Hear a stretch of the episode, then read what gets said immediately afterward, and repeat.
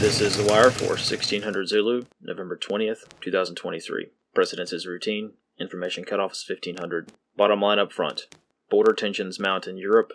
Small fraction of J six tapes released. Beginning with international events, on the Middle Eastern front, in Yemen, Houthi rebels have begun intensifying maritime piracy operations. Last night, Yemen seized the merchant vessel Galaxy Leader as part of their ongoing war with Israel. The ship is Japanese flagged and operated by Ray Car Carriers, a company registered in the Isle of Man. Analyst comment: Ray Car Carriers was founded by Abraham Rami Ungar, one of the richest men in Israel. This is likely why this vessel was targeted by Yemen. On the European front, tensions mount in northern Europe as nations continue to quietly enhance their border security. Tensions remain between Estonia and Russia, the former accusing the latter of contributing to immigration woes. Finland has announced the closure of four border crossings with Russia, allegedly also due to immigration issues. Last week, Sweden announced plans to bolster border checkpoints in the wake of Koran-burning incidents, which have inflamed significant numbers of refugees and immigrants in the region, resulting in clashes at border checkpoints.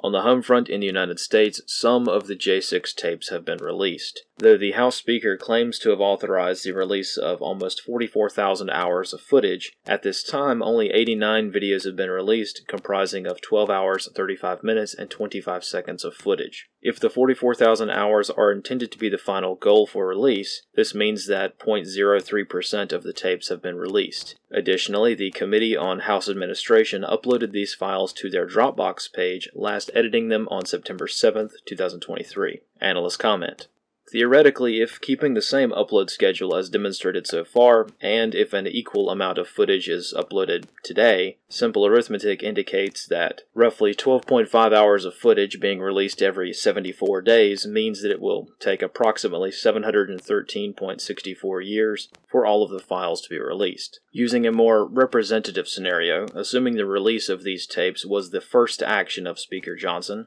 which it wasn't, his first official action was to support a resolution in support of Israel, it still took twenty-five days to release twelve point five hours of footage. Using these figures, it would take two hundred forty-one years to release the full archive. It is possible that other tapes have been released on other platforms. However, per the Committee on House Administration website, this is the total amount of footage released so far. Analyst comments for This Wire. Announcing the full release of the J six tapes, while only releasing a tiny fraction so far, results in political capital being gained, while not actually resulting in any real action.